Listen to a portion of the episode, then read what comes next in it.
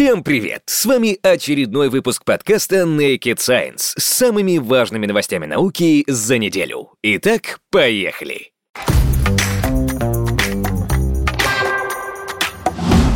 Первая новость. Россия спустила на воду безэкипажное судно «Пионер-М». Специалисты Средненевского судостроительного завода провели церемонию спуска на воду «Пионер-М», на котором будут отрабатывать беспилотные технологии. В Санкт-Петербурге спустили на воду «Пионер-М», который позиционируют как инновационное научно-исследовательское судно, призванное отрабатывать технологию безэкипажного судовождения. Следующий этап – достройка. Среди прочего проведут внутренние отделочные работы. «Пионер-М» создали для Севастопольского государственного университета. Судно катамаранного типа получило корпус, выполненный из композитных материалов. Оно имеет интегрированную систему управления и взаимодействия с научно-исследовательскими центрами. Предполагается, что «Пионер-М» можно круглый год эксплуатировать в Черном и Азовском морях. Как отмечают в Объединенной судостроительной корпорации, «Пионер-М» — первое российское судно, которое будут применять для отработки безэкипажного судовождения. Такие технологии позволят не только минимизировать издержки в кораблестроении, но и снизит экологическую нагрузку на акватории рек и морей. «Пионер-М» имеет длину примерно 26 метров и ширину 9 метров. Его максимальная скорость – 10 узлов, 18,5 км в час. Судно может действовать автономно на протяжении 5 суток. Дальность плавания «Пионер-М» – 500 миль. Водоизмещение составляет 114 тонн. Проект реализовали при поддержке Российского Министерства образования и науки и Агентства стратегических инициатив. Партнером стало предприятие «Звёздочка». Беспилотные технологии находят все большее применение в судоходстве. Недавно стало известно, что в конце года электрический контейнеровоз «Яра Бёкланд» отправит в автономный рейс. Его движения будут анализировать центры управления данными. Проект позиционирует как экономичную альтернативу обычным контейнеровозам. Этому будет способствовать отсутствие экипажа и трат, которые нужны для подготовки кадров. И это лишь первый шаг. Если сначала разгрузку судна будут проводить люди, в будущем все хотят делать автономно. Для этого планируют создать новые транспортные средства, автономные краны и другую технику. Еще активнее беспилотные технологии проявляются в военной сфере.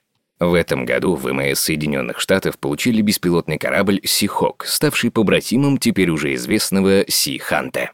Кроме того, в этом направлении давно и активно работает Китай. Еще в 2019-м стало известно об испытаниях беспилотного катера «Джарри Юэс», имеющего модульную конструкцию и способного решать широкий круг задач. Следующая новость. На далекой экзопланете обнаружили облака. Международная группа астрономов не только нашла облака на экзопланете, но и измерила их параметры с беспрецедентной точностью. Работу представили на Европейском научном конгрессе 2021 в конце сентября. Речь идет о планете WASP-127b, расположенной в 525 световых годах от Земли и представляющей собой горячий Сатурн. Это огромная планета размером с шестую от нашего Солнца, но вращающаяся очень близко к своей звезде. Ученым из университетов Монреаля, Канада, и Женевы, Швейцария, удалось выявить верхнюю структуру атмосферы WASP-127b. Это открывает путь для исследований многих других далеких миров. Чтобы увидеть облака планеты, ученые наблюдали за тем, как она пролетает мимо своей звезды. Так удалось узнать, как сквозь атмосферу проходит солнечный свет, ведь он изменяется ее химическими составляющими. Объединив данные, полученные из космического телескопа «Хаббл» и спектрографа «Эспрессо» из Европейской Южной обсерватории в Чили, исследователи смогли изучить различные части атмосферы WASP-127b. В результате ученые увидели то, что не ожидали. Они выявили присутствие такого вещества, как натрий, на более низких высотах, чем предполагалось. А еще инфракрасный диапазон показал сильные сигналы водяного пара, а видимый нет. Это означает, что водяной пар на более низких уровнях экранизируется облаками, непрозрачными в видимом диапазоне длин волн, но прозрачными в инфракрасном, заявил главный исследователь Роман Аллард. Состав облаков пока неизвестен, хотя ученые уже сейчас понимают, что они не состоят из капель воды, как на Земле. Но с облаками на планете, похоже, перебоев нет. Полный оборот вокруг звезды WASP-127b совершает за 4 дня и получает в 600 раз больше энергии, чем Земля. А температура ее доходит до 1100 градусов по Цельсию. Неудивительно, что это раздувает радиус планеты в 1,3 раза больше, чем у Юпитера. хотя в реальности она намного меньше, делая WASP-127b одной из наименее плотных и пушистых экзопланет из когда-либо обнаруженных и идеальным кандидатом для дальнейшего изучения атмосферы таких объектов.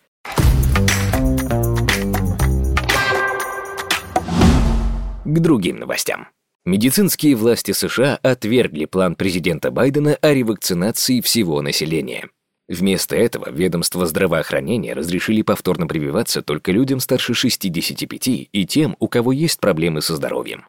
Многие врачи и ученые в США не согласились с таким решением, указав, что эффективность иммунитета привитых через несколько месяцев серьезно падает. Однако шансов изменить позицию медицинских властей пока нет ни у президента Байдена, ни у населения страны. Все это происходит на фоне более чем 65 тысяч госпитализаций с коронавирусом в сутки и свыше 2000 смертей в сутки в Штатах. Как уже писал Naked Science, в августе президент США Джо Байден в публичном выступлении обещал возможность ревакцинироваться для каждого американца, начиная с 20 сентября. Его решение вызвало потенциальный мятеж, формулировка американской прессы, среди медицинских властей. Теперь Центр по контролю и профилактике заболеваний CDC коллегиально отвергли ревакцинацию граждан старше 18 лет, если их работа предполагает общение с людьми. Отвергли 9 голосами против 6. Интересно, что глава CDC Рошель Валенский, напротив, поддерживала такое решение. Оно позволило бы прививать врачей, сталкивающихся во время эпидемии с высокой коронавирусной нагрузкой, а также учителей. Однако комитет ведомства выступил против, поскольку таким образом де-факто позволили бы ревакцинироваться любому желающему. Достаточно было бы сказать, что работа требует общения с людьми.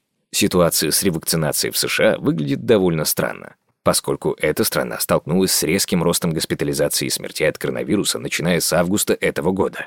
Сегодня там госпитализируют более 65 тысяч заболевших в сутки, а число смертей от COVID-19 превышает 2000 ежесуточно.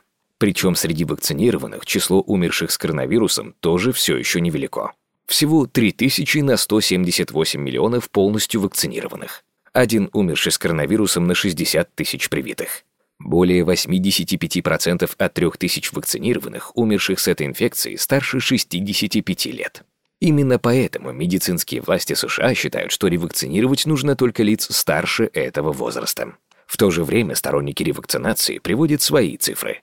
Во-первых, они ссылаются на израильский опыт, по которому после ревакцинации риск госпитализации с COVID-19 для лиц старше 60 падает в 10 раз. Во-вторых, на препринт научной работы, согласно которой вакцинированные препаратом Pfizer через полгода после прививки разносят коронавирусную инфекцию, если заболеют так же сильно, как невакцинированные.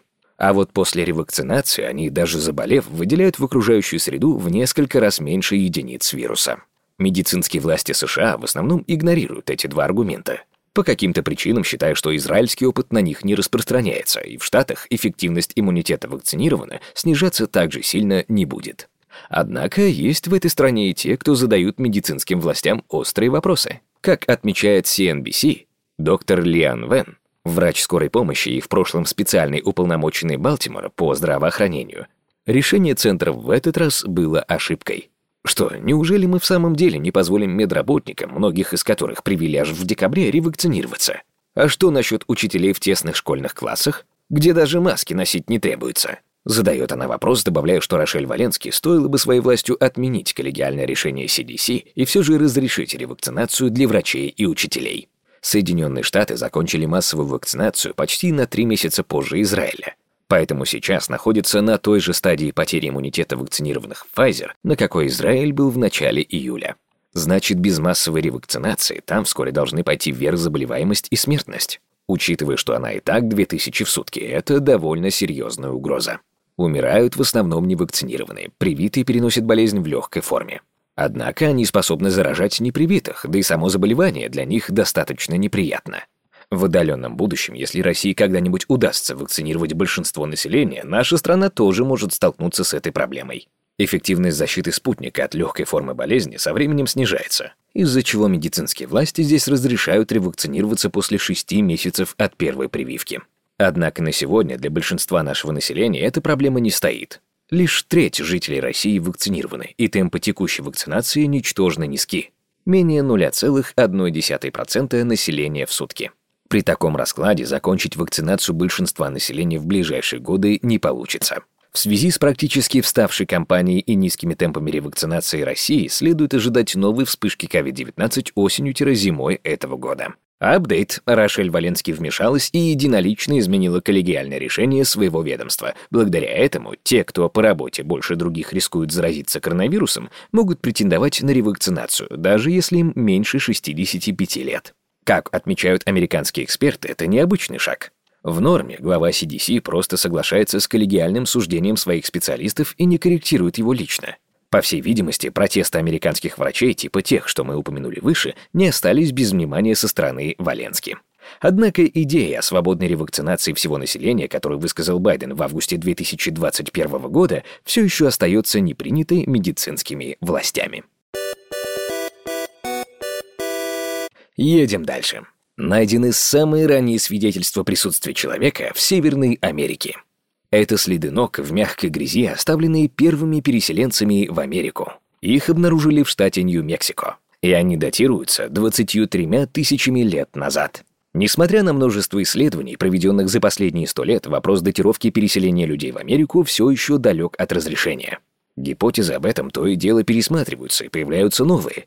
Даты заселения континентов постоянно пересматриваются, и некоторые из исследований говорят о том, что Америку заселили уже 33 тысячи лет назад. Мы писали об этом в Naked Science, правда, та статья была основана на изучении древних орудий труда, то есть на косвенных признаках. Согласно другим работам, все коренные жители обоих континентов произошли от одной популяции из Сибири, мигрировавшей туда через Берингию не ранее 23 тысяч лет назад, на пике последнего ледникового максимума, когда Берингов пролив был замерзшим.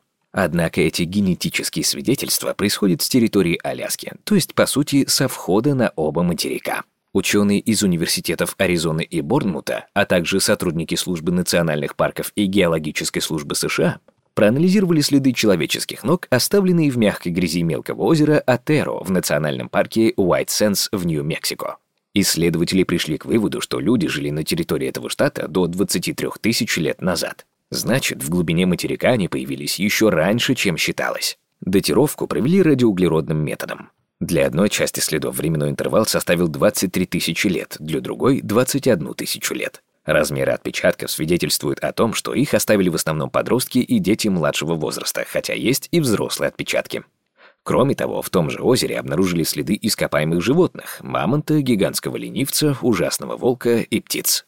Это важно, поскольку показывает взаимодействие людей и вымершей фауны тех времен, а еще взаимодействие между детьми и взрослыми. Ученые считают, что, судя по беспорядочному характеру следов, это была игра, которая объединяла представителей разных поколений.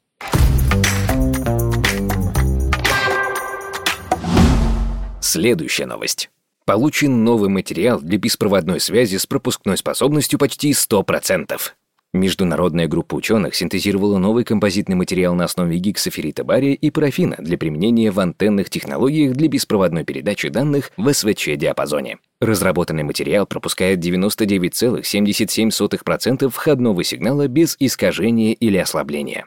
На сегодняшний день гексафериты, соединение оксида железа с оксидами других металлов, широко применяются в качестве магнитных материалов в электронике, радио и СВЧ-технике, антенных технологиях и покрытиях, снижающих заметность. Гексафериты характеризуются отличными магнитными свойствами и высоким удельным электрическим сопротивлением, что позволяет применять их в СВЧ-области с малыми потерями. Им также свойственна устойчивость к термическому воздействию, коррозии и химическая стабильность.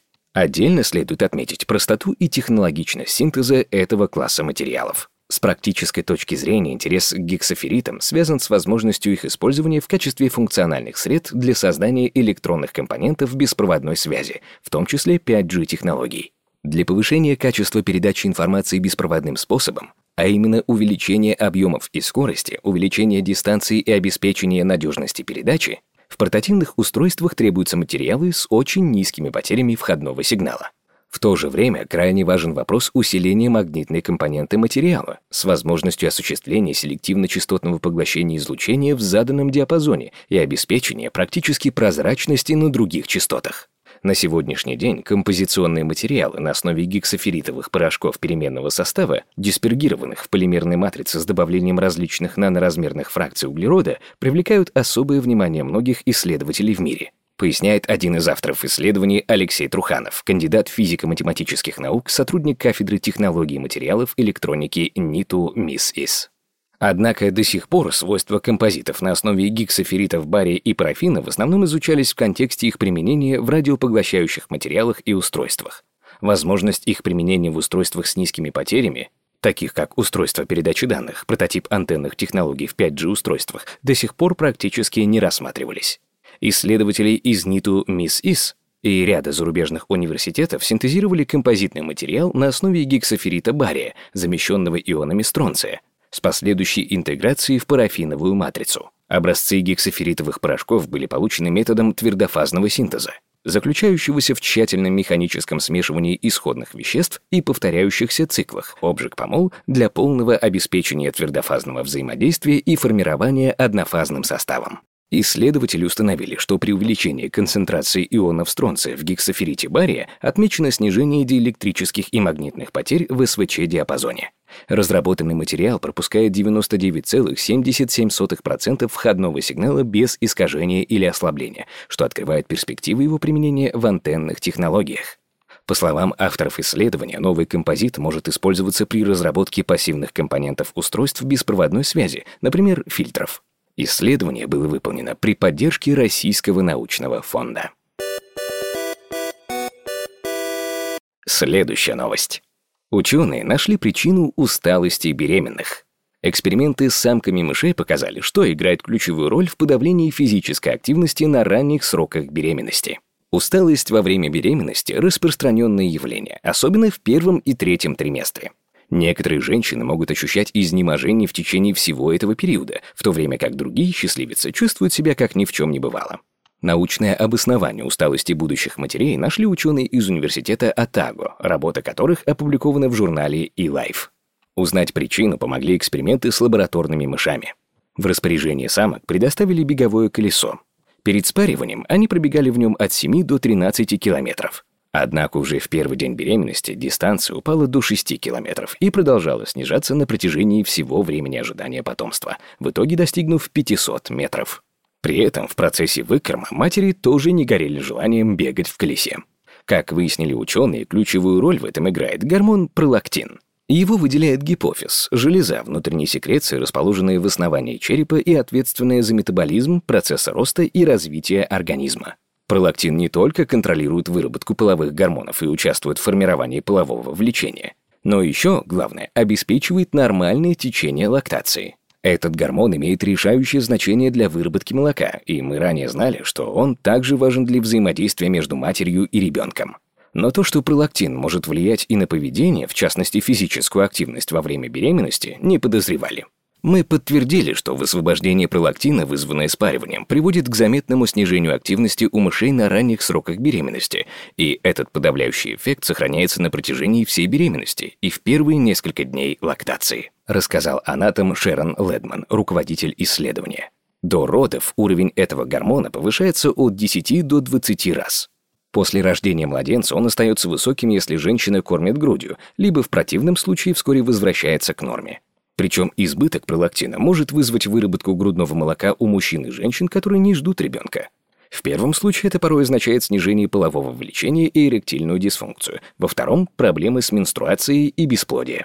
Кроме того, если уровень пролактина стабильно высокий, есть риск, что речь идет о пролактиномии, незлокачественной опухоли гипофиза. Дополнительные эксперименты показали, что введение пролактина резко снижает подвижность и не у беременных самок-грызунов. Делеция рецепторов этого гормона предотвращала его эффекты, а их удаление из переднего мозга полностью устраняло подавление физической активности. Так или иначе, тот факт, что гормон влияет на активность беременных, вероятно, стоит считать пережитком эволюционного прошлого.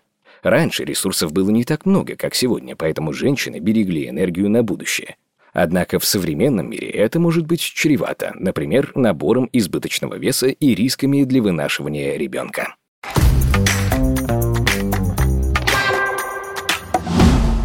Движемся дальше. В кале младенцев оказалось в 14 раз больше микропластика, чем у взрослых. Исследователи изучили образцы фекалий младенцев и взрослых, а также первородный кал, чтобы проверить воздействие двух распространенных микропластиков – полиэтилентирефталата и поликарбоната. Микропластик – крошечные кусочки пластмассы размером от 0,1 микрометра до 5 миллиметров. Содержится практически во всех предметах повседневной жизни – одежде, косметике, чистящих средствах, бутилированной воде, продуктах питания и так далее. По подсчетам ученых, за одну стирку вещей из полиэстера в среднем высвобождается 700 тысяч микропластических волокон. В итоге частицы начинают свой путь в окружающую среду и попадают в реки и океаны, где их поедают рыбы. Конечно, в мировой океан пластик попадает и другими дорогами. Из-за крошечных размеров такие фрагменты могут проходить через системы фильтрации, поэтому их крайне трудно избежать. Хотя во весь голос о проблеме микропластика начали говорить не так давно. Согласно ООН, в продуктах личной гигиены он впервые появился еще порядка 50 лет назад. Буквально везде, куда бы ни заглянули ученые, они находят микропластик. Частички встречаются на горных вершинах и в океанах. Разносятся ветром на огромные расстояния и доходят даже до Арктики. Человек в среднем способен проглатывать до 5 граммов микропластика еженедельно. Некоторые гранулы беспрепятственно путешествуют через пищеварительную систему и выходят с фекалиями, в то время как другие частицы накапливаются в организме и даже попадают в кровоток. Ранее фрагменты пластика, в частности полипропилен, выявили в плаценте. А теперь ученые из Нью-Йоркского университета США обнаружили, что у младенцев их концентрация в стуле выше, чем у взрослых, особенно когда речь идет о полиэтилентирефталате. ПЭТ используют в производстве бутылок и другой пищевой тары, одежды и техники. При помощи масс-спектрометрии исследователи решили проверить концентрации микропластика, ПЭТ и поликарбоната, ПК, в образцах фекалий. Взяли из использованных подгузников 6 младенцев и 10 взрослых, проживающих в Нью-Йорке, а также 3 пробах первородного кала новорожденных, мекония. Чтобы убедиться, что считают только микропластик, который поступает из кишечника детей, а не их подгузников, из анализа исключили полипропилен. Полимер, отличный от поликарбоната и ПЭТ. Из него делают подгузники. Как оказалось, фрагменты ПЭТ и ПК в некоторых случаях присутствовали в меконии и во всех образцах детского стула. ПЭТ – 36 тысяч нанограммов на грамм экскрементов. ПК – 78 нанограммов на грамм. Что касается взрослых, основная масса их образцов содержала полиэтилентирефталат и абсолютно все – поликарбонат. Но концентрации были на порядок ниже по сравнению с детьми. Для ПЭТ показатель падал до 2,6 тысячи нанограммов на грамм фекалий, то есть в 13,8 раза. Расчетное среднее ежедневное воздействие частиц ПЭТ и ПК, попадающих в организм для младенцев, составило 83 860 нанограммов на килограмм массы тела соответственно. Это значительно выше, чем для взрослых. ПЭТ – 5,8 тысячи нанограммов на килограмм веса, ПК – 200 нанограммов на килограмм в сутки. Наши исследования предполагают, что младенцы подвергаются более сильному воздействию микропластика, чем взрослые, пишут авторы работы. Помимо питья из пластиковых бутылочек, дети могут поглощать микропластик из пластмассовых игрушек. Они грызут ткани и ползают по коврам, которые зачастую сделаны из полиэстера. Даже полы из твердых пород древесины покрыты полимерами. Домашняя пыль тоже может быть одним из путей воздействия микропластика. Недавние исследования показали, что ежедневно около 10 тысяч микроволокон оседают на 1 квадратном метре поверхности, на полу, диванах, постели, одежде и прочем. Что все это означает для здоровья, пока не ясно. Согласно недавнему исследованию сотрудников швейцарской высшей технической школы в Цюрихе, в различных видах пластика могут присутствовать любые из существующих сегодня химикатов, которые добавляют для обеспечения гибкости материала, дополнительной прочности или защиты от ультрафиолета. А некоторые классы химических веществ, как известно, нарушают работу гормональной системы и связаны с репродуктивными, неврологическими и метаболическими болезнями. Движемся дальше. Спелеологи впервые узнали, что находится на дне адского колодца в Йемене. Оманские спелеологи наконец спустились на дно загадочного адского колодца на востоке Йемена, бархута, которого избегают многие местные жители, так уверены, что там живут джинны. На востоке Йемена, недалеко от границы с Оманом, в пустыне провинции Эль-Махра располагается адский колодец глубиной порядка 110 метров и шириной в 30 метров. По словам местных жителей, согласно исламской эсхатологии, этот древний бархут связан с преисподней и джиннами, а создали его в качестве тюрьмы для душ неверных. Подкрепляет столь мрачные домыслы запах, исходящий из глубин дыры. «Колодец очень глубокий, мы никогда не доходили до его дна, так как там мало кислорода», — говорили ранее официальные лица. Некоторые исследователи предполагали, что йеменский бархут — обрушившийся пинго или бугор пучения. Однако такие бугры обычно возникают вследствие сегрегационного льдообразования при промерзании таликов и формировании многолет немерзлых пород. Профессор глициологии и палеоклиматологии Кильского университета в Германии Крис Фогвилл ранее также заявлял, что дыра в пустыне Аль-Махра – провал, вызванный эрозией известняка. Кто-то считал, что это вовсе супервулкан, который извергнется в будущем. Никаких научных подтверждений такой точки зрения нет. Так или иначе, теперь мы стали ближе к разгадке тайны адского колодца. Как сообщило агентство AFP, на прошлой неделе на дно Бархута впервые спустилась команда спелеологов из Amman Cave Exploration Team и геологов из немецкого технологического университета в Аммане. Никаких заточенных душ или джиннов они там не увидели, лишь змей и трупы животных. Как оказалось, отпугивающий местных жителей запах источали именно разлагающиеся тела. На кадрах, опубликованных в СМИ, видны натечные образования, а также серый и известково-зеленый песчаный жемчуг – шарики кальцита. Исследователи взяли образцы воды, камней, почвы и некоторых мертвых животных и планируют их изучить.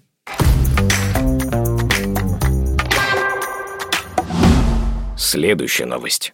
Содом и Гоморру уничтожил взрыв в пару десятков мегатонн. Новая научная работа подробно описывает разрушение крупного города близ Мёртвого моря мощным атмосферным взрывом, уничтожившим все постройки и убившим жителей. После взрыва землю покрыло толстым слоем соли, и она на века стала непригодна для жизни. Исследователи считают, что это событие стало источником рассказа о Содоме. Но открытие интересно даже не для подтверждения историчности библейского сюжета. Важнее то, что стало ясно, людские поселения уже уничтожались взрывами мегатонных мощностей. А в наши дни такой астероидный удар может причинить куда более серьезный ущерб. Соль и капли расплавленного металла на месте города. Американские археологи в обширной статье Scientific Reports подвели итоги многолетних раскопок в местечке Тель-эль-Хамам в Иордании, близ берега Мертвого моря. Там они нашли остатки древнего города. Их внимание приковал очень толстый полутораметровый слой, почти целиком состоящий из сгоревшей органики и пепла. Радиоуглеродный анализ датирует его 1650 годом до нашей эры. В слое найдены разбросанные фрагменты скелетов, часть из них обгорела. Авторы описывают их довольно эмоциональным для научной работы языком. Крайняя степень расчленения и фрагментации скелетов людей. И далее. Было найдено два черепа, у одного нет нижней челюсти, правая глазная впадина уничтожена на 50%. Фрагменты второго черепа содержат только верхнюю часть зубов и фрагменты правой глазной впадины. Оба тела были обезглавлены и разорваны на части. Большинство найденных костей были рассеяны на мелкие кусочки и перемешаны с распыленными в порошок сырцовыми кирпичами. Рядом много осколков керамики, остекловавшейся с одной из сторон от жара. Мелкие куски сырцового кирпича, покрытые пузырями от огромной температуры. Вокруг города шла стена толщиной не менее 4 метров из того же кирпича. Но точно установить ее высоту сложно, потому что что-то целиком стерло ее с лица земли. Слой пережил нагрев до 2-2,5 тысяч градусов, абсолютно нетипичные для любых пожаров того времени. Наконец, на фундаментах зданий той эпохи кирпича нет, лишь его фрагменты разбросаны между зданиями. Это тоже весьма нетипичная картина. В слое есть еще и платина, никель и иридий. Металлы, которых очень мало в поверхностных слоях Земли, но довольно много в астероидах Солнечной системы. Кстати, именно иридий подсказывает, насколько сильно были нагреты места раскопок. Он был чем-то расплавлен, а затем застыл. Температура плавления этого металла – плюс 2466 градусов Цельсия. Наконец, там есть следы железа, его тоже много в астероидах, и серы. Все это перемешано с большим количеством соли, она составляет до 4% массы слоя. Тот же слой покрывает и все окрестности, создавая засоленный круг диаметром в 50 километров. В нем находится еще 120 заброшенных поселений того же времени, примерно 1650 года до нашей эры. В течение примерно 6 веков люди не возвращались сюда, и это логично. При таком количестве соли в почве на ней не могли расти культурные растения. Авторы работы пробуют найти аналогии случившемуся в испытаниях атомных бомб. На полигоне Тринити в США есть сходные фрагменты кварца, получившиеся из песка при давлении в 50-100 тысяч атмосфер от ядерного взрыва. Очевидно, что на Ближнем Востоке в 17 веке до нашей эры атомных испытаний не было. На совсем другую природу случившегося указывают и упомянутые выше металлы. Археологи делают предсказуемый вывод. Над древним городом Бронзового века случился воздушный взрыв. Судя по диаметру пораженной зоны, полсотни километров, он не мог быть заметно слабее 12-23 мегатонн или 1000 Хиросим. Конкретную мощность оценить сложно, потому что воздействие взрыва на поверхность суши зависит от угла, под которым взрывная волна и излучение от вспышки пришли к поверхности. Очень похожие явления, отмечают исследователи, некогда называли Тунгусским метеоритом. Пара слов о терминологии. Здесь и далее мы называем взорвавшийся объект астероидом, а не метеоритом, как это часто делают в прессе. В современной науке у метеорита есть четкое определение – это тело, пришедшее из космоса и достигшее земной поверхности. То, что взорвалось в воздухе, метеоритом быть не может. По современной классификации небесные тела больше метра диаметром, но меньше планет, называют астероидами. И именно этим словом на самом деле должны корректно называться тела, взорвавшиеся на Тунгусской и Челябинском. Соль, густо покрывшая окрестные поля и все останки живых созданий, попала сюда из соседнего Мёртвого моря, где сверхмощный взрыв должен был вызвать сильнейшие волны или даже соляной дождь. По оценкам археологов, соляной слой сделал эту местность необитаемой до тех пор, пока осадки не вымыли ее хотя бы из поверхностного слоя грунта. Это Содом, даже не сомневайтесь. Надо признать, что открытие де-факто было сделано существенно ранее. Первая книга, в которой ученый отчетливо соотнес Содом с раскопками города, уничтоженного астероидом, вышла еще в 2013 году. Выпустил ее археолог Стивен Коллинз, который и начал раскопки в Тель-эль-Хамаме в 2005 году. С самого начала считаю, что благодаря тщательному анализу письменных источников нашел местоположение Содома, до этого неясное исследователями. Однако в научной литературе открытие Коллинза всерьез долгое время не обсуждалось, всему виной его специфические взгляды. Он верующий, в англоязычной Википедии даже ведется дискуссия об удалении статьи о нем. В этом смысле новая статья Scientific Reports бесспорно крайне важна, поскольку вводит дискуссию о Содоме в мейнстримный научный оборот. Да, именно дискуссию о Содоме, потому что трудно не заметить сходство описаний письменных источников, которые мы процитируем ниже, с тем, что говорит Библия о гибели Содома, а точнее Содомского пятиградия. Однако работа археологов не просто проверяет письменные источники, но и добавляет к этому массу интереснейших деталей, позволяя, наконец, четко понять, что именно произошло. Что же говорят о Содоме письменные источники? Сравним вот эту цитату с новой археологической статьей. «И пролил Господь на Содом и Гоморру дождем серу и огонь от Господа с неба, и не споверг города сии, и всю окрестность сию, и всех жителей городов сих, и все произрастания земли». Урожай. Жена же Лотова во время спешного бегства из города оглянулась позади его и стала соляным столпом. «И встал Авраам рано утром, и посмотрел к Содому и Гоморе, и на все пространство окрестности, и увидел. Вот, дым поднимается с земли, как дым из печи. И было, когда Бог истреблял все города окрестности сей». Этот кусок невозможно выдумать в период до 2013 года, потому что с точки зрения человека эпохи Ветхого Завета последовательность событий не выглядит логично. Сера и огонь с неба не падают, урожаи в полях от этого не гибнут, а человек не может погибнуть от того, что оглянулся, и тем более стать соляным столпом. Дым с огромной площади поверхности, как из печи, то есть очень обильно, тоже не идет. На равнинах Палестины не так много горючих материалов, чтобы обычный пожар мог такое дать. Более того, этот рассказ звучит нелепо даже для человека из начала 20 века. Вплоть до атмосферных взрывов на Тунгусской в 1908 году и над Челябинском в 2013 году. Первый дал несколько убитых, а второй более 1000 раненых. Считалось, что падение астероида или метеорита должно оканчиваться крупной воронкой и наземным взрывом. И без них никакого падения быть не может. Именно поэтому десятилетиями дебатировалось описание взрыва того же Тунгусского метеорита. Многие ученые просто не могли поверить, что астероиды умеренной прочности при попадании в нижние слои атмосферы склонны взрываться еще до достижения Земли. То есть умозрительно придумать описанное в библейской истории о Содоме до наших дней практически невозможно. Ни одно известное до 20 века явление не объясняло случившееся. В статье археологов из 2021 года все очень похоже на библейское описание. Огонь с неба – это взрыв в 12-23 мегатонны тротилового эквивалента. Расчеты авторов сделаны на основании моделей для ядерных взрывов. Из испытаний термоядерных бомб сходной мощности известно, что при таком событии возникает ярчайший огненный шар. Смотрящие на него слепнут, а затем погибают от ожогов. Поэтому оборачиваться и смотреть на такую вспышку, как это сделал известный библейский персонаж, действительно смертельно опасно. А соль, после взрыва, падавшая из соседнего гиперсоленого Мертвого моря на Землю, вполне могла покрыть останки человека довольно толстым слоем. Сделала же она это с окружающей почвы на долгие века. Кстати, библейские и археологические сюжеты вполне совпадают с текстами древних историков, фиксировавших рассказы жителей Палестины через много веков после событий. Страбон. Около крепости Маасад показывают обрывистые обожженные скалы и во многих местах расселены и подобную пеплу почву. Из гладких скал каплями струится смола, и кипящие потоки издали распространяют зловоние. Там и сям попадаются разрушенные жилища. Поэтому приходится верить весьма распространенным среди местных жителей преданиям о том, что некогда здесь было 13 населенных городов, из которых главный город Содомы имел около 60 стадий, не менее 10,7 километра. В окружности. От землетрясений, извержения огня и горячих асфальтовых и сернистых вод озеро внезапно вышло из берегов, и огонь охватил скалы.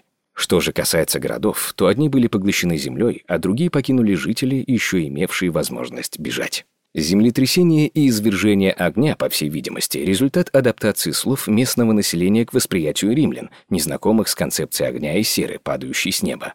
Однако общая картина разрушений довольно сходная. Впрочем, не все римские историки пытались переделывать показания позднего местного населения под свои взгляды. Тацит излагал их довольно точно. Расстилаются равнины, которые были некогда плодородны и покрыты многолюдными городами, а после выжжены небесным огнем. Остатки городов видны и поныне. Земля же с тех пор как бы обуглилась и не может плодоносить. Всякое растение, посаженное ли рукой человека или само пробившееся, вянет, чернеет и рассыпается в прах. Что до гибели некогда славных и великих городов, то я готов верить, что их спалил небесный огонь. На то, что речь именно о Содоме, указывает и место воздушного взрыва, его было видно из древнего Вифиля, как и говорит про Содом Ветхий Завет. Кажется, что сомнений в том, что речь в научной публикации идет о библейском Содоме, почти не остается. И все же кто-то из наших коллег писал, что один ученый скептически отнесся к интерпретации этого места как Содома, а кто-то вообще посчитал, что никаких иных источников, кроме Библии, которые бы описывали разрушение города в результате взрыва или падения метеорита, нет, игнорируя существование сразу трех крупных античных историков. Кроме Тацита и Страбона о том же писал и Флавий. На этом фоне у читателя может сложиться представление, что вопрос о связи находки с Содомом все еще спорен. Что ж, где-то он, возможно, и дебатируется, но среди научных публикаций последних лет можно найти только те, что за эту версию. Авторы статьи в Scientific Reports пишут вполне ясно.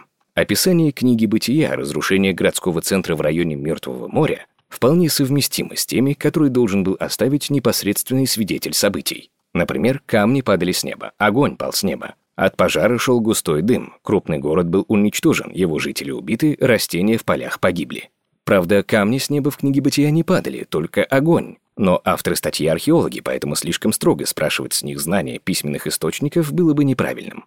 То, что археологи вслед за историками тоже связывают катастрофу 1650 года до нашей эры с Содомом, тоже порождает ряд вопросов. Как свидетели событий могли донести свои рассказы до авторов Библии? Каким образом они спаслись от взрыва мощностью с термоядерную бомбу? Наиболее вероятный ответ на этот вопрос – обратные скаты высот. Эти места безопаснее всего не только при артобстреле, но и близ термоядерного или астероидного взрыва. По всей видимости, выживание свидетелей ликвидации Содома уже в древних источниках связывали в укрытии за высотами.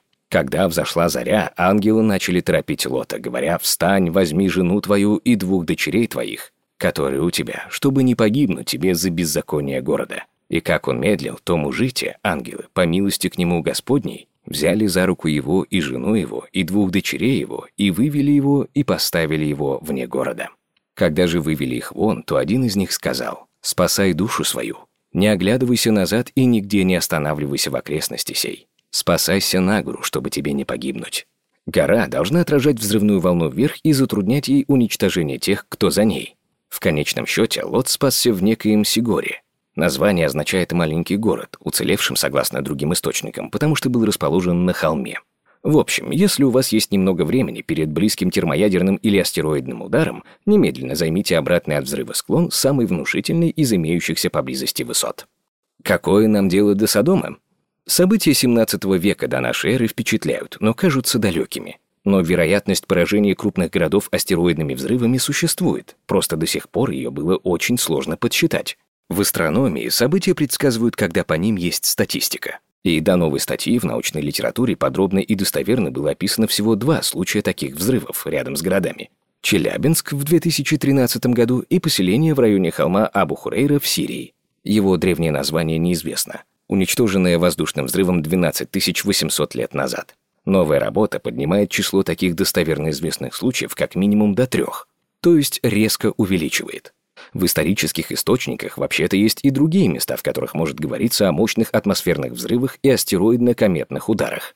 Один из наиболее известных примеров – катастрофическая гибель десятка тысяч жителей китайского города Циньян в 1490 году, период династии Мин. Впрочем, китайцам еще повезло, там речь шла о падении массы мелких объектов. Возможно, речь об астероиде, развалившемся на куски еще в верхних слоях атмосферы. История с Содомом показывает, каждое такое утверждение письменных источников неплохо бы детально проверить.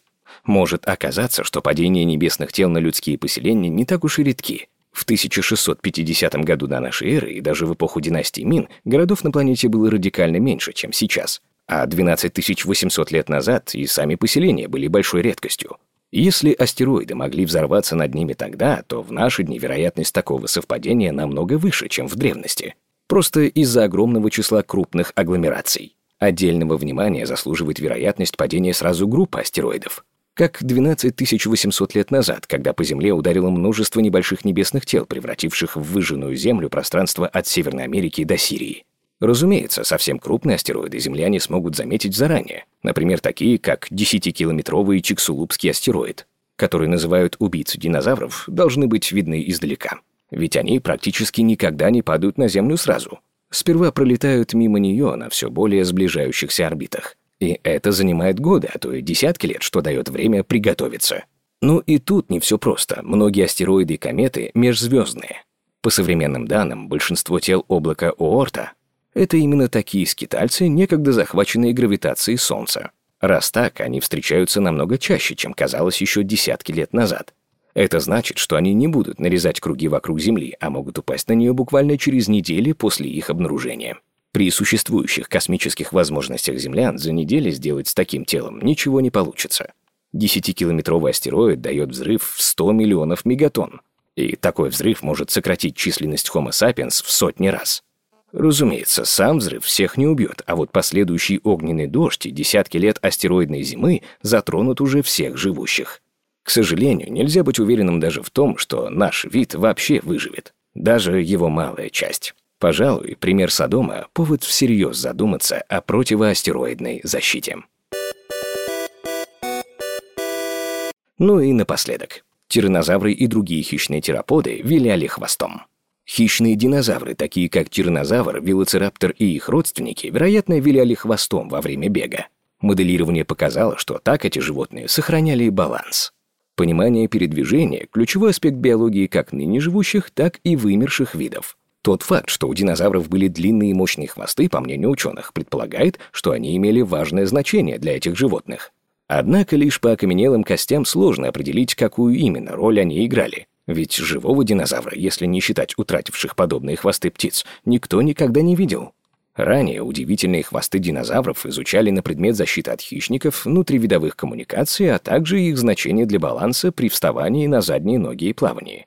Новое моделирование ученых из Королевского ветеринарного колледжа Великобритания, Стэнфордского университета США и с отделения наук о движении Бельгия показывает, что хвосты, вероятно, играли ключевую роль в передвижении динозавров, а не просто служили противовесом, когда те принимали вертикальное положение. Применив физические и биологические параметры, полученные в результате изучения ныне живущих видов, авторы включили их в свою работу.